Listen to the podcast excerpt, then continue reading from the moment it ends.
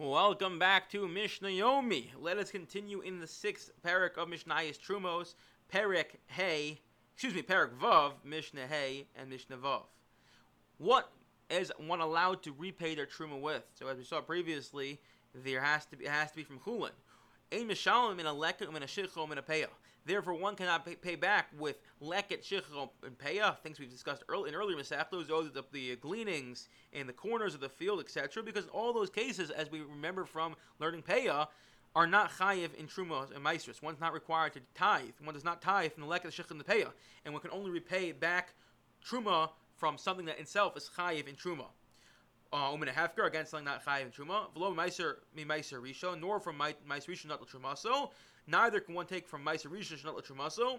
V'lo meiser sheni, neither from meiser sheni. That's the part that goes to is consecrated and goes to Yerushalayim and is eaten there or it's redeemed the hektish, or something that was given to Bedek is given to the base of Migdash, Shenifdu, and then one redeemed it. So once again, not a gift from Leket Shich because or Hefker, because all those things are not Chayiv and Truma. One can't give from Meiser Rishon, not Truma. So, and one can't give from Meiser Sheni, the hektish, that were Poda.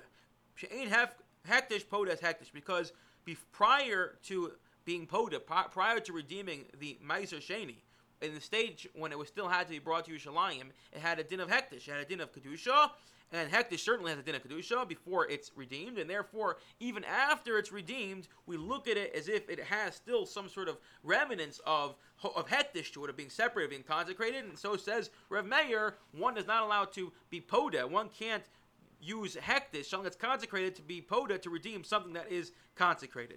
However, Chum say no, one is allowed to redeem their truma, pay back truma with Meiser Sheni v'Hektish and Nifdu with redeemed Meiser Sheni and Hektish because at this point, yes, once upon a time it may have been consecrated, but at this point it's no longer. Don't think there's no residual Hektish here. Once you repoed it, once you redeemed it, therefore it's no longer considered. It's no longer considered uh, holy Hektish, and therefore one could repay truma with Meiser Sheni, Shenifdu, and Hektish and Nifdu. Mishnah Vav, the final Mishnah of Perek. Rabbi Eliezer Omer Mishalim Min Al Mino when you're repaying the truma, you don't have to pay back with what was stolen, with what was eat, not stolen, but eaten inadvertently. Meaning, let's say you had grapes and you inadvertently ate the grapes, you can pay back with uh, with with figs.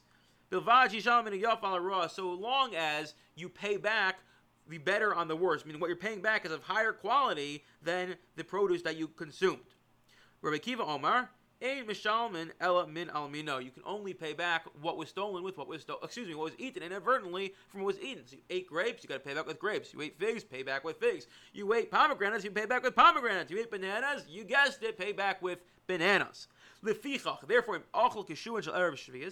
Now, I don't know why they're using this extreme, more of a uh, uh, not extreme case, but a more a, a less likely case. It happens less often, but essentially he's going to say as follows: What happens if you no longer have that produce in your field. So look what happens in this case here.